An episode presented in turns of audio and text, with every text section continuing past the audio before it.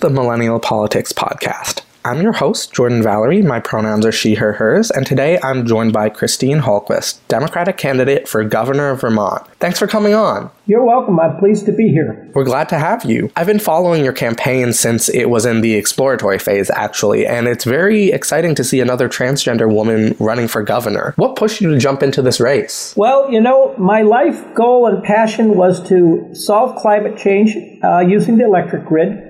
Uh, up uh, you know, I, up till two months ago, I was the CEO of Vermont Electric Co-op, and which serves a fifth of Vermont. And when I left, we were 96% carbon free, and we were offering incentives for people to move away from fossil fuel transportation, heating, and cooling.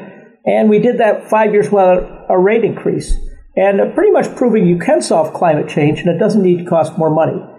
Although that was my passion, November 9th of 2016 changed everything and that's when we, of course, got a, uh, a, a, new administration in Washington as well as a new administration in Montpelier. So I, my passion now is to try to try to get Vermont and America back on the right track. Could you tell us what has your experience been running as a transgender woman? You know, I, I uh, Vermont is a very loving state. I, I think Vermont is pretty unique. When you ask the question, "What is it like to run as a transgender woman?" Well, I don't really know how to answer that because Vermont has been so loving and supportive. And I should start by saying that, you know, I, I, I come from privilege. And when I define privilege, I define it as com- coming from two wonderful parents who taught me a lot. And then, of course, I've had a very successful career. I was married. I have three wonderful children. But I had had this deep secret, and it, it, be- it began to overwhelm me because I couldn't be, I wasn't honest with my children. And so in 2005, I started my plan to transition. And, I, and it took me 10 years to do the final transition. But in, in 2005, there were no transgender protection laws. But in 2007, Vermont passed transgender protection. And 2013, Vermont mandated that the insurance companies uh, provide coverage. So over that period of time, Vermont, in its in its typical tradition of leadership in civil rights, um, passed some of the best transgender protection laws in the country. When you say what is it like, it's wonderful. Uh, in, Vermont has uh, received me with open arms, and that is another reason why I'm running. I really feel I, I owe it to Vermont to, to dedicate the rest of my life to Vermont. So, what brought you to finally come out and transition? I think it's especially scary for transgender people who are older in life. Not saying you're old, um, but you know who who aren't say in in high school or college. Though it's always hard to come out after they've been perceived as a gender that didn't belong to them for so long. How did you decide that it was the right time, and what was that experience like? That experience with was uh, extremely scary and intimidating. And I'm going to go back to the continue the story I, I talked about before. In my when I started approaching 50, I real I started having suicidal thoughts, and of course, I'm not the kind of person that has those thoughts. And, and the reason I was having those thoughts is because I was not honest with my three wonderful children. So at the time, I was sure I was going to lose everything. I was sure I was going to lose my job, lose my family, lose my friends. I actually pictured myself being homeless. And, but I but I started the journey anyway. And my spouse, she knew about me being transgender, but we were going to keep that secret to our grave. So really spent many years working with everyone around me to prepare for this transition. And uh, you know, my wife and I spent about three years in counseling uh, to get her prepared. Then it was uh, it was interesting. We did uh, family counseling with my adult children my daughter would Skype in from San Francisco. My son would Skype in from Saratoga. My daughter would Skype in from Burlington. And Pat and I would be in an office. Sometimes we'd be all together. But, it, but we spent three years preparing the family. And then the big thing in preparation was in, in 2010, five years prior to my transition, I started seeing a transgender counselor. And I told my transgender counselor that the goal was for me to be as strong uh, at, when I'm Christine, to be as strong as I was when I was David. I told her David was a very strong leader, very courageous, but Christine was weak and full of shame. Well, we spent five years working on that. And when I transitioned uh, in December 2nd of 2015, I really felt strong and was prepared. And I'm so glad I did all the work because it, it, I'm in a very strong place today because of all that work. So some people ask me, you know, why it took so long. Well, it took so long because I had a lot of work to do.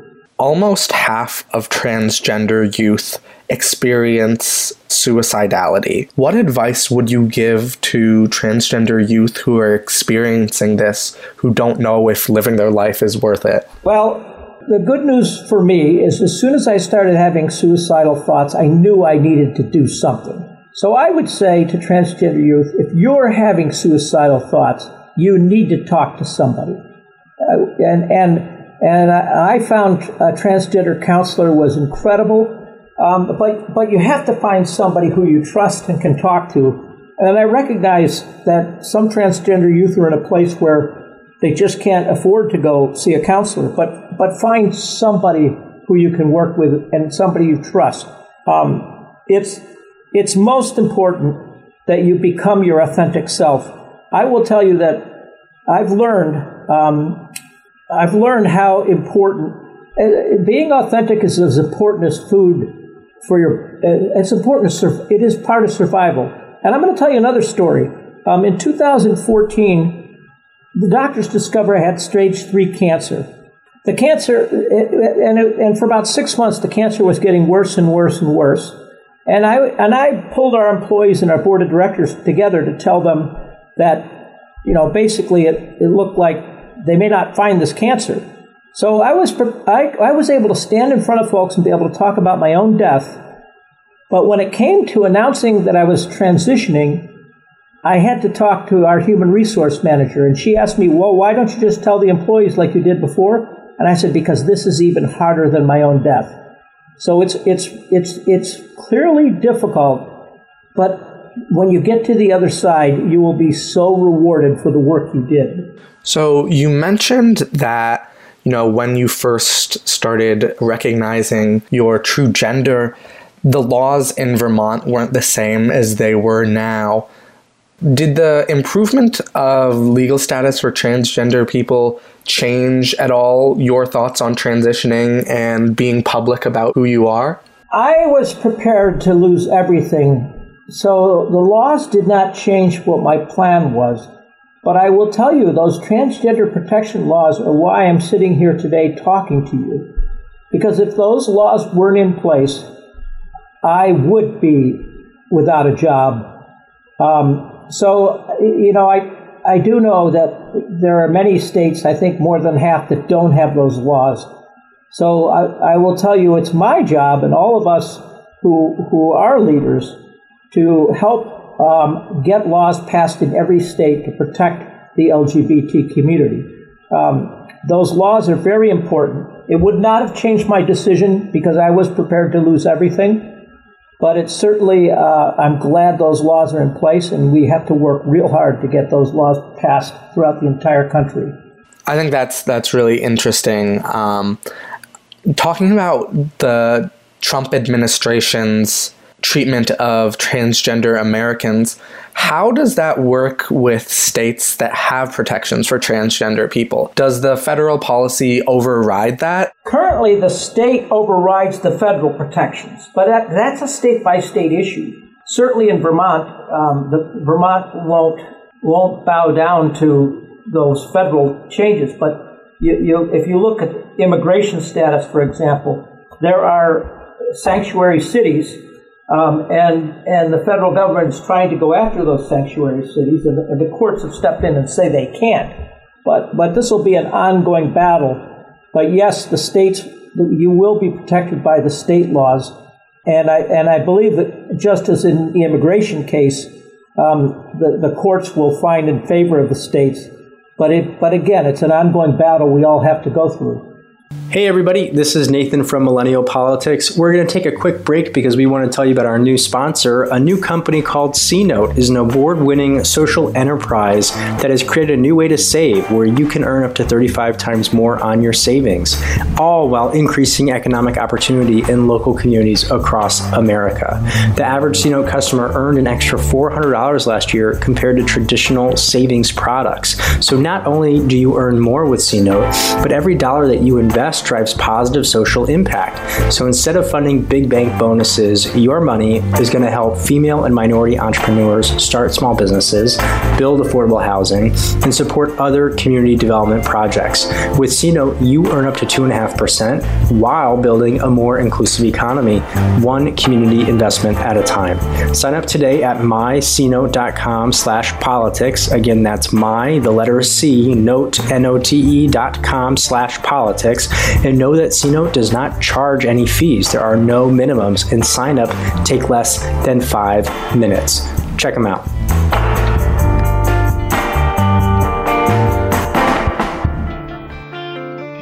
So, as governor, what would you hope to do to protect transgender people in the state of Vermont as we see such an onslaught of discrimination and violence throughout the country? Well, as as as, gov- as governor, and I think the Vermonters will be the same.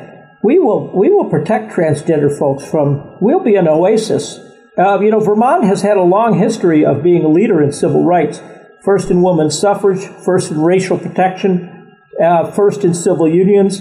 The first state that actually voted by the legislature to allow gay marriage. So we're, we'll continue to protect folks um, as governor, there's more things that could be done. For example, I would do, I would try, you know, as we, I would start to get the data, uh, collect data on how um, the LGBT community is treated in schools, etc., because there's still hidden bias. And then, of course, in rural Vermont, access for transgender and LGBT youth is is challenging. So there's things we can do in Vermont, but certainly I don't I I, I don't see. Um, Vermonters at all allowing um, allowing bias towards the LGBT community. Um, now, as as a you know, as as a governor, it'll send a clear message to the rest of the country. I've always believed that Vermont um, is is a state that can show the rest of the country how to lead. We've done that through our, our history, and that's exactly why I'm running for governor. Um, you know, I've, I've had a national responsibility um, with the, with the energy grid, I, I, I, served on a committee that uh, that that advised the uh, three quarters of America, rural America, on um, on uh, technology and strategy. And uh, uh, you know, it was so wonderful to come back to Vermont because we're we are an oasis in, in the country, and I certainly intend to keep that legacy moving forward. Though Vermont is considered a pretty solidly progressive state, the incumbent governor is a Republican, and he's actually one of the most popular governors in the nation. According to political analysts, he's set to win re election despite the blue wave that's predicted to flip the House. Could you explain how such a blue state has a red governor and why he's so popular right now? The da- what the data shows on our governor is that his he has a broad support, but it's thin. And the Republicans, and he's the leader of the Republican Party, and the Republican Party in Vermont two weeks ago uh, sent out a, a, a, mailing to all of the, Republicans' uh, supporters that they want to make Vermont great again, and um, they're adopting the national rhetoric. So Vermont's not protected, and uh, you know, despite despite the polls, um, he he's got some weak spots you know, I'd be, I'd be very wary to to uh, believe believe polls because, uh, in fact, when in part of our campaign, we're hiring pollsters and we're being very careful with people that make assumptions. Because what's going on in the country right now, we've got I wouldn't call it a blue wave, I would call it almost a a uh, a, a revolution um, after the Me Too movement. And um, I was down in Washington for the Progressive Change uh, campaign committee training and there were 450 people there. That's, you know, that's kind of the, the Bernie training group. And Bernie Sanders is on our ticket as well, which is going to pull a lot of people out. And, uh, and the women in Vermont aren't really happy with, with Phil Scott. So, you know, we can mobilize those people who are, you know, who are uh, younger than 35 and the woman, Phil will get beat. So, what are you doing to mobilize women right now? And what would you do as governor to help further the Me Too movement? Well, I, am certainly um, I'm, I'm, I'm, certainly working with our our Emerge group in Vermont, and I do I will be a champion for women.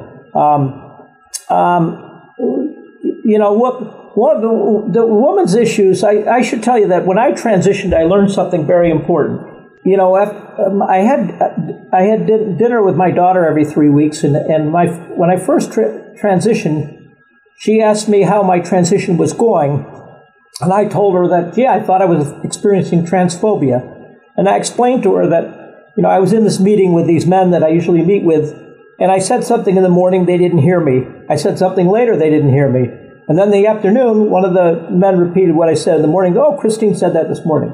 My daughter said, "Welcome to being a woman," and I can tell you example of, example of the of the uh, the hidden bias that goes in with uh, with our gender hierarchy.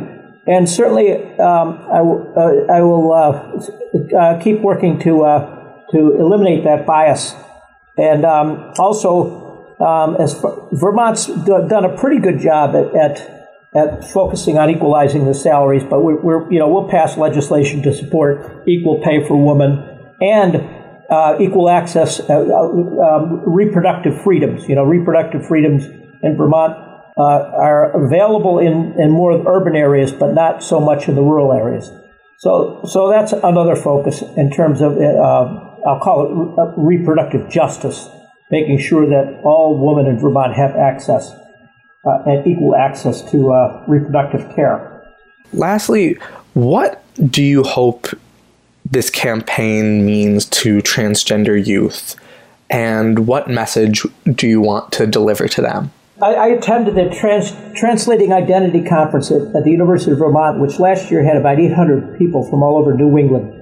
Um, I certainly want to keep giving the message to transgender youth that they can be uh, highly successful um, and and and one of the things, one of the most important things I can do for the transgender community, including transgender youth, is continue to be successful.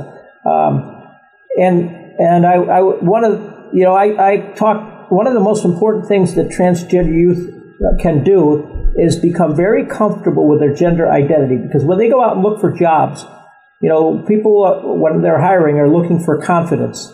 So so I really want to inspire transgender youth to have the confidence that they could be themselves and and get into the career they they want. I would, you know, it's hard enough to get a job today without having to deal with gender issues. So, so I hope that I can I can help the youth to uh, build that self confidence, um, so they can be at, at certainly at par with their cisgender peers. Okay, great. So, if folks are interested in getting involved in your campaign or learning more about you, where can they find you online? Yes, I would encourage people to uh, go to christineforvermont.com. It's all spelled out C H R I S T I N E F O R V E R M O N T.com. And yes, I would love all the help we can get. So, so uh, I encourage everybody, everybody who's listening to go there. All right, great. Well, thank you so much for joining us on the podcast today. You're welcome. Thank you so much for what you do in getting the message out. Yeah, of course. We're glad to spread it. Now, for our listeners, if you want to hear more conversations like this, make sure to follow Millennial Politics on social media, subscribe to our newsletter, and check out our merch at millennialpolitics.co, and stay tuned for the next episode of our podcast. Thanks for listening.